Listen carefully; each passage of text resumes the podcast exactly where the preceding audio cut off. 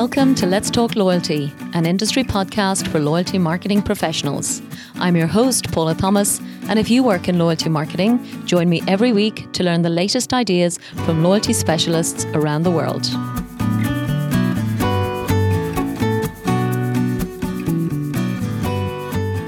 Welcome to episode 40 of Let's Talk Loyalty. And today's episode is actually with a guest from a very different perspective and a very different world that we normally have on the show. And I am delighted actually to be inviting and discussing all about loyalty marketing with Professor Peter Fader, who's actually the professor of marketing at the Wharton School at the University of Pennsylvania. Now, many of you may know it by reputation, and that business school was actually the world's first collegiate business school, established way back in 1881. So, incredible credentials, and Professor Fader has actually been their professor of marketing for 33 years. So, without further ado, let me first of all welcome Professor Peter Fader to Let's Talk Loyalty. Thanks, Paul. It's great to talk to you. great stuff. Um, I'm a huge fan of the whole world of academia. Um, I was a little late to um, my own academic career, I will confess, uh, but certainly Wharton has an extraordinary reputation. So, super happy to be talking to you today. And I'm super lucky to be part of that institution. you uh, sure are. You sure are. Yeah. Now, we'll obviously talk about all of the various things that you're working on. Um, but before we even get into the academic side of things, I also wanted to let listeners know that you have a very strong business background. Um, so I know you are currently running your second company, and we'll be talking about your um, successes in business.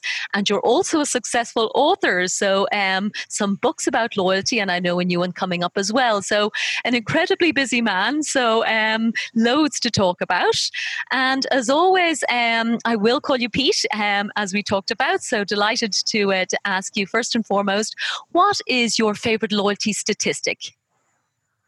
Uh, well, the, the, numbers vary depending on which source you read, but uh, the astounding number of different loyalty programs that people belong to, uh, and, and a statistic I recall seeing uh, uh, recently again, not necessarily authoritatively, mm. is that uh, 60% of people belong to uh, five or more loyalty programs. And again, the, the, the, numbers could be fuzzy, but the, the fact that, that people, uh, to the extent that loyalty programs reflect loyalty, mm-hmm. Uh, kind of spread their loyalty out um, so broadly uh, and on the surface seems so committed to make, to, to basically belong to something uh, on one hand is just really really encouraging mm-hmm. on the mm-hmm. other hand is, is kind of scary and and misleading uh, and i hope they'll have a chance to unravel a lot of that Absolutely.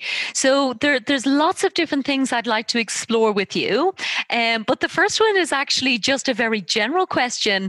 I see that you uh, originally studied mathematics in MIT, um, and I'm sure that that has led into um, a lot of the work that you did, for example, with your first company.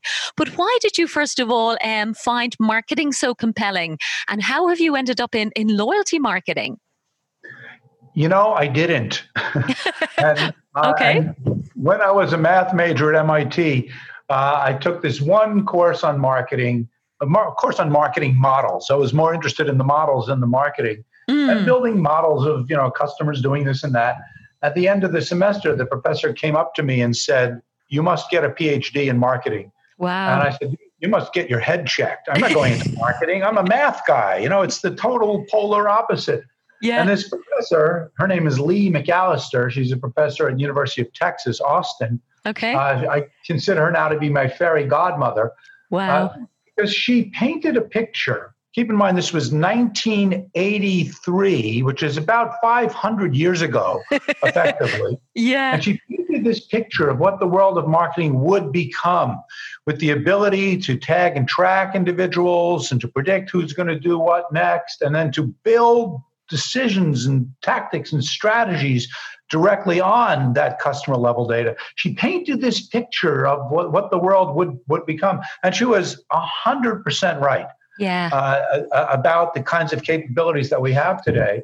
Mm. Uh, I was intrigued. I was persuaded, uh, but it really was not something I kind of woke up one morning and said, I want to do this. Wow. Uh, and so I kind of thank a mentor like that who pushed me into it. Yeah. Uh, and and continues to, to guide me along the way to make sure that my work is is relevant and compelling. Wow. Well, I mean, if there's anything any of us could aspire to, it's to be relevant and co- co- compelling, Pete. So, really excited to hear all about that. And obviously, because the audience listening to this show um, are predominantly loyalty directors, loyalty executives, um, we certainly don't need to be convinced about the power of, you know, the right customers, which I know is a really core message to what you're keen to communicate. So, I'd love to just explore um, that subject initially, but then then get into the more recent work that you've done. I know there's a fabulous article in the Harvard Business Review. Um, so, really want to talk about that. But uh, I'd love to just explore customer centricity and what was the, um, the problem that you were seeing um, that I suppose inspired you to develop all of the models and I suppose to go into business to, to prove those models. That's great. Perfect setup, Paula. Thank you. Uh, so, so basically, for my 33 years as a professor, as I said, I've just been predicting things. So, you know, how many customers will this company acquire? Yeah. Uh, how long will they stay until they completely leave and go someplace else? Uh, over that horizon, how many purchases will they make and how much will they spend when they do? And of course, what actions can we as a firm take to improve our performance along each of those and other dimensions? So I've just been predicting things. That's what I like to do. Um, and I've and, and our ability to do so is actually really strong. A lot of companies don't realize just how predictable customer behavior is. Yeah. And how regular a lot of these patterns appear to be across seemingly unrelated businesses. So, a lot of the distinctions that we focus on B2B versus B2C, or uh, domestic versus international, or big complex, complex products and services versus simple, low involvement, mundane ones. Mm. A lot of those surface level characteristics do not matter. Then, when we just look at the data and say, what is the, the data? What are the models telling us about how long this or that? Um, it, it's amazing how all these models work. And so, for years, I've been going to companies and saying, listen, there's a lot of really valuable insight here, stuff you want to know, stuff that's going to both drive your decisions and help you evaluate them more effectively. And for most of my career, companies have completely ignored me. They, they've, they've dismissed me as an academic. Yeah. They've said, oh, well, my business is different. Um, they, they, they, would come up with a, a litany of reasons to basically shoot the messenger. uh, and so, around 10 years ago, so frustrated by the inability uh, to, to get these ideas across, maybe it's a failing of myself, I don't know. Um, I, I, went down two parallel paths. Uh, and you referred to both of them. One is I started writing these books to stop glorifying the models per se and more to focus on what it all means, to focus on the managerial motivations to yeah. do this, yeah. the consequences of not doing so, uh, the, the kinds of steps associated with it, and of course, lots of examples of companies that are doing this well mm. and some not so well. So there's the books to try to spread the gospel and motivate people and get them to say, huh, never thought about it that way. And that's great. But a lot of companies would still, they, they'd be motivated, but still unable to move ahead. I mean, there is some technical sophistication involved here. And mm-hmm. despite my efforts to make these models as, as, accessible as possible, here are some spreadsheets and some videos and some, some R code and some technical notes. Um, at some point, I realized I had to kind of take matters into my own hands. Okay. And that's why I co founded my first startup, Zodiac. Okay. That basically uh, allowed companies to leverage all of these models at full commercial scale in yeah. near real time and to be able to do so in a way that would integrate with their transaction systems as well as the uh, you know email marketing and, and, and, facebook and so on to be able to take data run the models and then take actions uh, seamlessly and very quickly Phenomenal. Wow. And I know you had a very successful exit and you mentioned that you sold the company in 2018, was it? It that is true. Yeah, I had no no, not only no uh, intention to to sell the company, but uh, it was the furthest thing from from my radar. Wow! This was my podium. This was my ability to spread the gospel, and it was working very very well. Yeah. Working with lots of different companies, retailers, and pharmaceuticals and travel and hospitality and uh, uh, telcos and gaming and lots of different companies using these models to better understand their customers, take action on them. Uh, I'm never going to let this go.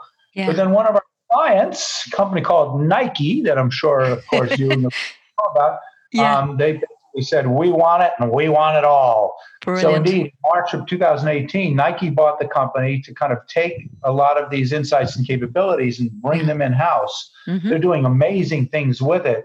Uh, and so, on one hand, I, I kind of had to let my baby go. Yeah. But on the other hand, it was just an amazing validation yes. when, when a company like Nike steps up, a company that's doing it in a position of power, not yes. out of desperation. Yes. And we're doing well, we could be doing better. Yeah. Um, a lot of other companies started to say, well, wait a minute, maybe we should be doing this stuff after all. And mm. so, wow. you know, ironically, it was selling the company that was a, a great thing to uh, put a lot of kind of wind behind the sails to get others on board. Wow. Well, and it's it's impressive to hear as well, I guess, Pete, that um, that you didn't create the company to sell because uh, I saw another statistic actually in your um, LinkedIn profile, which was I thought phenomenal. In that, in 2017, you were um, included by Advertising Age as one of their inaugural 25 marketing technology trailblazers. So um, you've obviously got uh, the mindset for technology, and I know you were the only academic on the list. So I have a very um, you know, great relationship with my own uh, MBA um, professor. So I just think it's phenomenal that you've managed to cross all of these worlds um, and, and to do yeah. it so successfully. Thank you, Paul. And actually, that that acknowledgement from Ad Age uh, was very meaningful. Yeah. Uh, not to get the recognition, but as you said, to be the only academic on the list. Usually, you don't put academics on lists like that. Yeah. You know, that then you know, crunch their numbers, come up with their theories, spin their ivory tower yarns. Yes. Uh, and of course, I'm still doing a lot of that. I'm, you know, my, my day job is a professor. I'm still writing papers and teaching and doing all the academic stuff. None of that changes. Yeah. Um, but the idea that that you know, let's call it the real world, yeah. has basically found value mm. in some of the academic work. Uh, very few professors uh, have that luxury uh, to to find success in academia, but also yeah. attention uh, among leading edge practitioners. And again, a lot of it is just right mm. place, right time, good luck. Yeah. Uh, but a lot of it, I think I'll, I will take credit for, yeah. is that companies are realizing that the way they used to do marketing, the way they used to look at their customers, the way that the marketing organization fit in with the rest of the enterprise just isn't working well. It was fine mm. in the 1950s, but but here we are, yeah. 70 years later, um, we should be doing things differently. Uh, and I'm just pleased that a lot of them are, are looking to me and my work yeah. uh, for some of those sources of, you know, of, of techniques and, and inspiration phenomenal. And I guess one of the main reasons that I actually wanted you to come on to the show, Pete, was really to talk about, you know, we've had, as you said, these models for many years. We've had our Pareto principles. We've had actually customer lifetime value. And I think I said at the start that certainly loyalty executives don't need to be convinced about focusing on the right customers.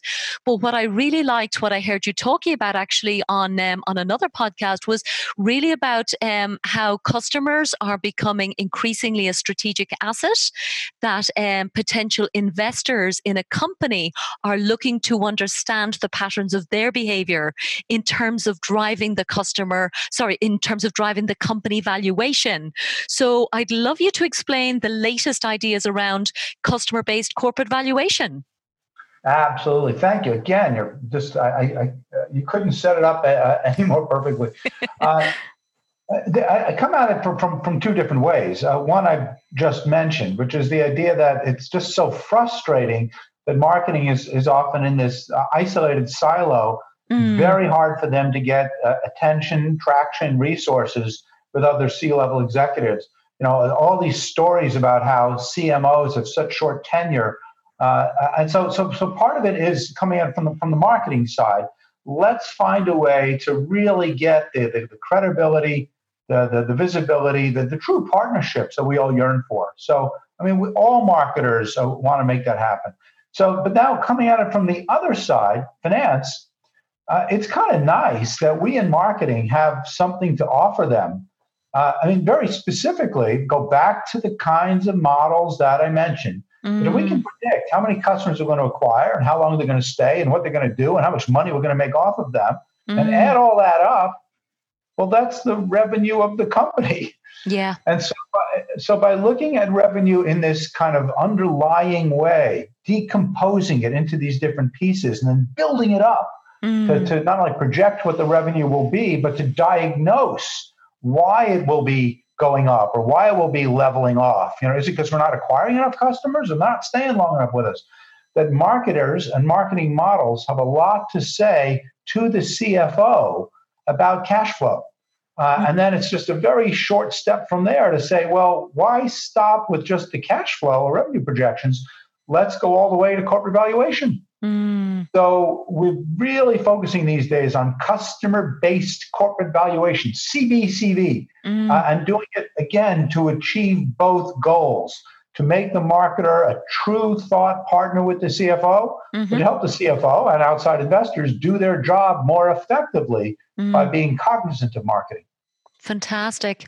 And I will make sure, uh, Pete, in the show notes that we link to the article that was published, I know, in the Harvard Business Review um, that you co authored, um, literally just the January, February edition. Um, but I'd love if you just um, talk to listeners about just the opening story about Revolve as a good example of that particular model. And I suppose the company was undervalued, particularly through not understanding the loyalty of their customers. So maybe just explain that to listeners, because I think that's a really really good example. Sure thing. So uh, uh, uh, let me just back up a, a, step to, to put it all in context. So after selling Zodiac, uh, one of my Zodiac partners, actually my former PhD student, Dan McCarthy, mm-hmm. he and I co-founded a new company, Theta Equity Partners. That's Theta like the Greek letter, not like my name. Okay. uh, Theta Equity Partners. And, the, and the, the, whole point is indeed to revolutionize finance through customer-based yeah. corporate valuation. Okay. Either work directly with a company. Uh, there, there might be a, a, a, well, there are a lot of companies out there that feel that they're undervalued. They feel that they have these customer assets, and, and either their their their owners or their other stakeholders feel that, that, that aren't putting enough attention on these, these valuable, sticky, loyal customers. And they'll come to us to say, show us that value. You know, maybe we can't quite put it on the balance sheet in some conventional accounting way, but we can at least demonstrate how much customer asset value there is and how what impact it's going to have mm-hmm. on future cash flow. Mm-hmm. So whether we're working with a company to help them uh, see and and leverage all the customer value they have, mm-hmm. or we're on the outside in. Uh, so let's say an investor comes to us and says, "Listen, we, we can't get you all that data, but you know, from the the limited amount of data that the company reveals in the public setting, can you help us understand?" So Revolve Clothing out of Los Angeles is, is a really nice example, but by no means unique. So, uh, and I want to correct one word that you said uh, a minute ago, Paul. It's not so much that that Revolve itself didn't recognize the value. I, I think they're actually very, very smart over there. They they mm-hmm. understand all the stuff that I'm talking about and doing. They've hired many of my students. Mm-hmm. It's it's the rest of the world that just looks at some clothing yes. company a lot of influencers running around and, and basically yeah. doesn't give them credit for the well, let's say the loyalty, the stickiness yeah. uh, of their customer base.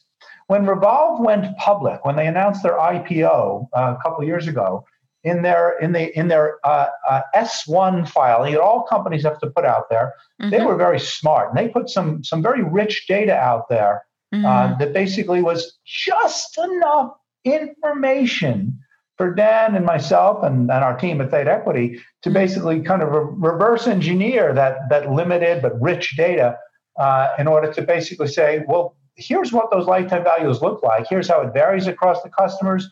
Here's mm-hmm. how we think it will play out over time, and here's how it goes all the way to a, to an overall corporate valuation. Mm. Uh, and sure enough, we we found that the company was undervalued, uh, and and and to fast forward to today, when the whole COVID thing hit, mm-hmm. uh, so many companies took a big drop in their stock price, understandable reasons. Uh, uh, uh, Revolve went way too far down. It just made no sense how far their stock price went down in light of the stickiness of their customer base. Mm. Uh, and so there we are, you know, tweeting and posting again, saying, "Wait a minute, let's not overreact here." You know, if a company has you know, really loyal customers, sure, maybe revenues will, will fall for some period of time, but the long run continues to be bright. Mm. So again, I don't want to single them out, but it's it's uh, although they deserve it. Yeah. Um, uh, but it, it's it's that kind of thinking yeah. that every company should be doing, and every investor should be demanding. Yes. Uh, and that leads directly to that, that series of HBR articles, one by Dan McCarthy and myself, mm-hmm. one by Rob Markey, guy from Bain Consulting, the guy who set up their, their whole consumer practice. And many of your listeners might not recognize his name, yeah. but they'll certainly recognize one of his big contributions, Net Promoter Score. He's yeah. the NPS guy. uh, for, for someone like him yeah. to be embracing and promoting Yes. Uh, a lot of these these uh, these customer metrics that I tend to focus on uh, that that that means a lot, and hopefully will have a lot of impact. Absolutely. And again, that's exactly why I wanted you on the show, Pete, because, you know, for listeners, we're, we're all familiar with net, net promoter score and we, we have those metrics, but we want to be updated with the latest thinking and you guys are the ones creating it. Um, and I particularly loved in that HBR article, actually, um, just a particular um, section which you entitled Trending Towards Transparency.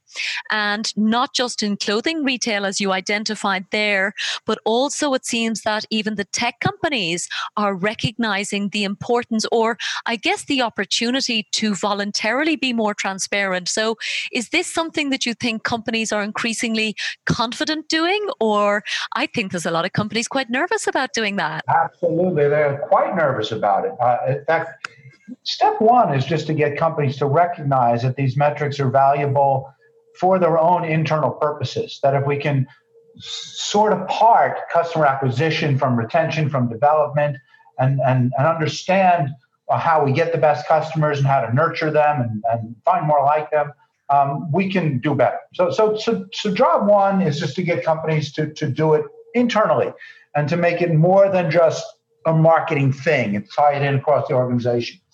But getting them to go from an internal view to sharing some of these metrics, mm. that's a giant, giant step. yeah. Uh, most companies are, are, are nervous about it. Um, why disclose information if it's not required? Mm. Uh, you know, there's, there's always the threat of, of, of shareholder lawsuits. Mm. Uh, there's questions about which metrics would we disclose, what would we say about them. Uh, so there's actually, understandably, a tremendous amount of reluctance on the part of companies to do this. So, so my job with Dan and with Rob Markey at, at Bain mm. is, is to kind of get them to overcome that and do so in two ways. Number one, if you're really confident with what you're doing, if, if you if you you know that it's working well and you're proud of it, hey, you know, look at these metrics. It, mm. It's a way to overcome the issues that I mentioned before about investors and other stakeholders not fully understanding um, you know, why, why are you starting up that, that CRM system or that loyalty program? So number one, it's a way to get uh, just, just broader confidence and buy-in. But the other branch is to say, you know what? Let's not count on the companies at all because they will be reluctant for good reasons. Let's try to get accounting standards boards uh, and, and other uh, either regulatory agencies or just investors themselves to pound on the door and say, listen, we know you're reluctant about this, but you just have to. Okay. Mm-hmm. If, if you want our money, if you want our approval, you must reveal these metrics. Wow. So we're trying to come at it with, you know, carrots and sticks. uh, and and, I, and I, I, think you, you really do need both. And, and I understand that it's going to be a long time before these ideas and these practices become commonplace. Yeah. But I'm actually very confident. Like, give me give me a generation. You know, when, when our kids are, are running the world, um, these kinds of disclosures will, will be commonplace. And if companies yeah. don't disclose them, there'll be a lot of questions asked about what they're hiding. For sure. And I, I really hope it doesn't take a generation, Pete, because, you know, I, I did see in some of your work that you've taken it to the Financial Accounting Standards Board. And to me, that's exactly, you know, as somebody who has always been proud of what we've achieved and everything I've, you know, ever worked on, I'm certainly in the spirit of transparency. And I think, you know, the more that um, companies do, you know, occasionally uh, go the wrong direction in terms of their own ethics and accounting, the more it's important for us to be proactive about these things. So, so I love that you're pushing for that, and I certainly hope it doesn't take a generation. Yeah, and, and I'm, I, I, Who I knows? I'm, I'm Yeah. being conservative in Yeah. saying that. Yeah. Every single day, uh, we're seeing more and more companies either asking the right questions, so which Mm. metrics should we look at, and how should we look at them, and what conclusions can we draw from them. Again, Mm. that's that's always going to be step one.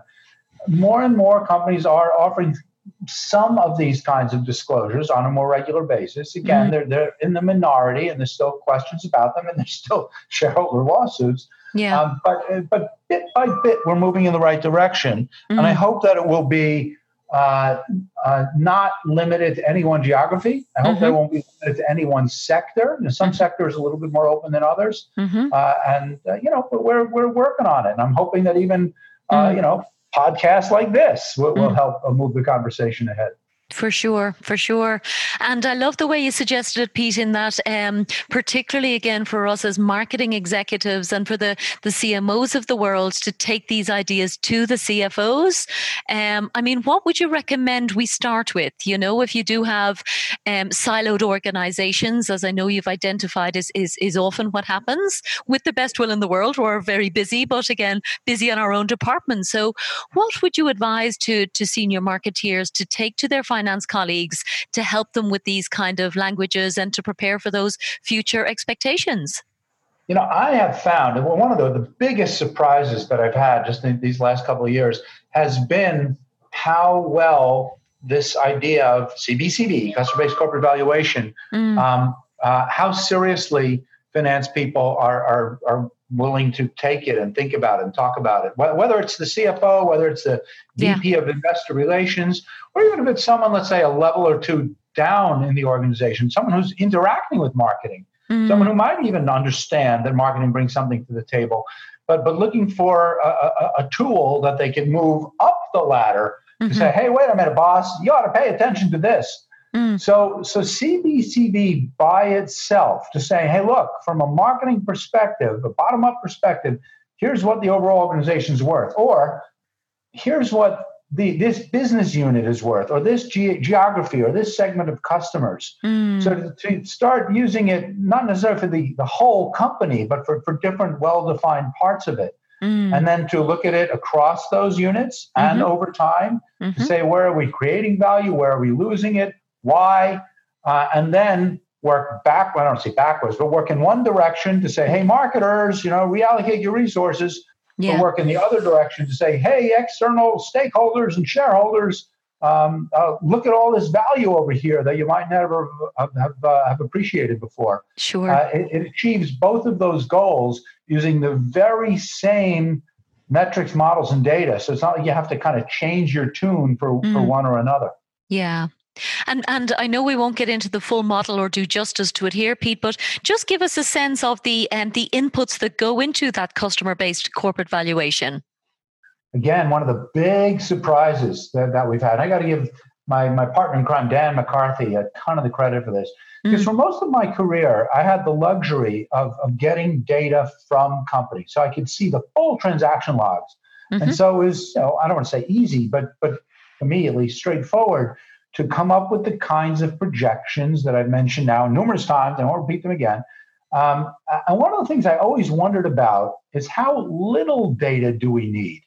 Uh, and so I have lots and lots of academic papers where we talk about kind of re- reduced data sets, recognizing that you're not going to put your transaction logs out there, mm, recognizing the realities of things like GDPR to say that even if you wanted to, Mm. it's impossible.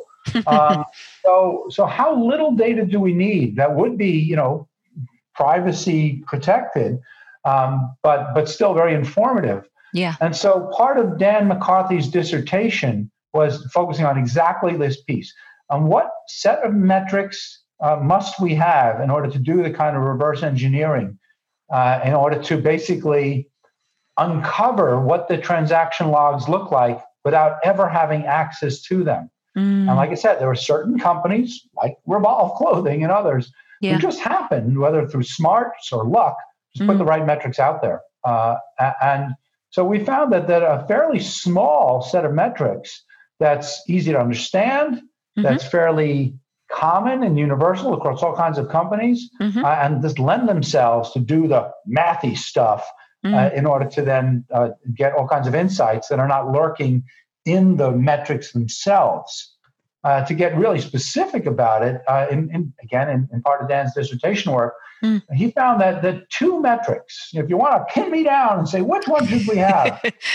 uh, one of them would be the number of active users. So, how many people have done something with us, you know, made a purchase, posted something, whatever mm-hmm. the business model might be mm-hmm. um, in a given period of time, say a, a quarter. Mm-hmm. Um, and then the other would be uh, uh, just the, the, the, total amount of usage or the average amount of usage. So, mm-hmm. how many people have done it, mm-hmm. made a purchase? And mm-hmm. among those who have, how many purchases have they made? Mm. And if you give me those two metrics over a period of time, um, I can do an amazingly accurate job of, of uncovering basically the full set of lifetime values. Uh, mm. But there's other metrics we want as well, but, but, but those are at the heart of it. Yeah. Uh, and it's, it's uh, basically that's what I'm pushing is, is for yeah. companies to look at these things, mm-hmm. companies to share these things, and mm-hmm. for investors and others to demand them. Mm, fantastic. And I know then you add in the uh, the customer acquisition as well to get the overall valuation. So to to get beyond the lifetime value to, to the overall valuation. Um, so again, I'll make sure we link through to um, where all of that is detailed again in the Harvard Business Review article. And the other one I really liked as well, Pete, actually on your own website, the the Theta Equity Partners website, you have a link over to the Bain uh, model, which is an interactive look at how to calculate it um, using Lyft as a company, as an example. So, um, as you said, Bain um, invented a lot of the KPIs that a lot of us are, are measuring. So, um, there's plenty of models there that you've provided for people to, to get some experience with. Yeah, and, and again, thanks for the, the shout out. There's actually a lot of really good content on the Theta website yeah. for folks who not only want to see examples of CB, CV in action, but I want to think carefully about how it links back to marketing. Because again, ultimately, I'm a marketing professor and always will be. uh, and if we can use CBCV to get the attention of the finance folks and the external stakeholders, yeah. but then uh, use that just to kind of get buy-in and get some, you know, smarts about our own marketing initiatives. That's nirvana. That's the holy grail. uh, you know, a lot of the valuation stuff is, is, is a means towards an end uh, for, for myself, although it's an end unto itself for, for a lot of other people. Fantastic, great. And I'm coming to the end of it now, Pete, but um, I did want to reference, I thought there was a good story, which I think uh, you mentioned that Dan had actually um, done a lot of research actually in terms of how Peloton had uh, projected some future cash flows, but uh, hadn't quite done it with the same level of, let's say, accuracy that might be um, expected for, for a, a publicly listed company. So can you tell us that story just even in brief? Yeah, well, let me first tell it to you in, in, in general, which is uh, this idea of lifetime value. Uh, all the cool kids are doing it now. It's become kind of trendy, it's become kind of faddish. And so yeah. a lot of people are talking about it, but there's not a lot of clarity on exactly what it is and how you define it and, how, and, and so on.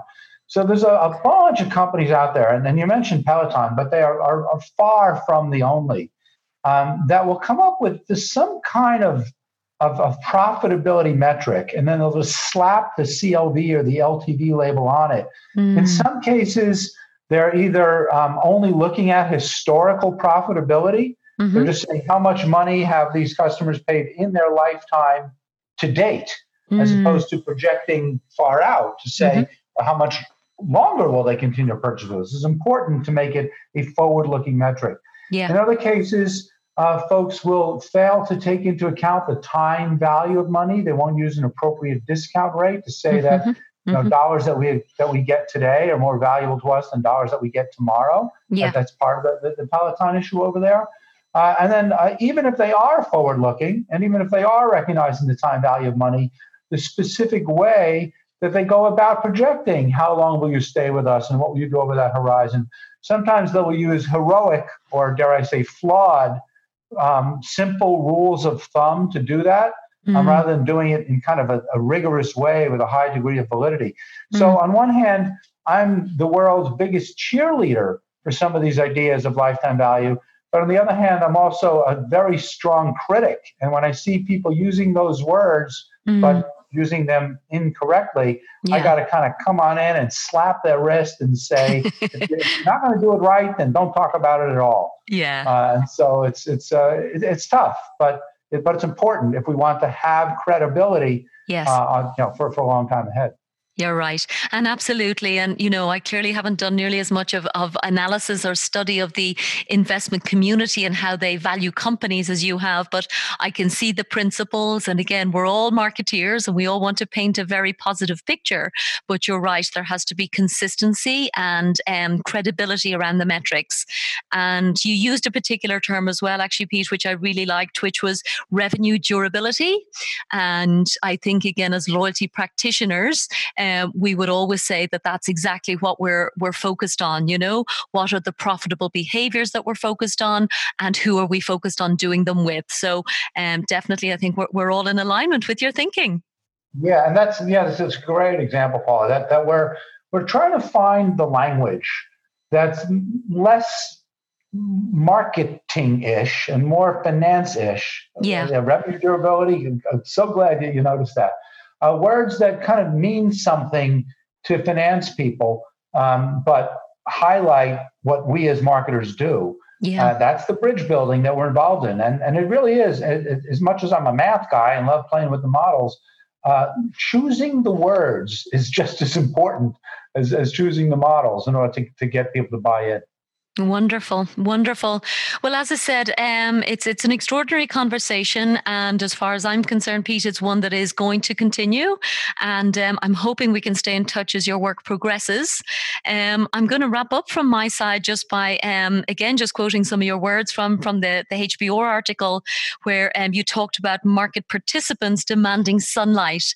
So um, I think that's a, a really good insight for anyone listening that their work is going to be increasingly visible and increasingly important, um, literally at the highest levels of their companies. So, if anybody already isn't creating those relationships um, within their own businesses, I think now it's a, it's a, it's a perfect time to do it.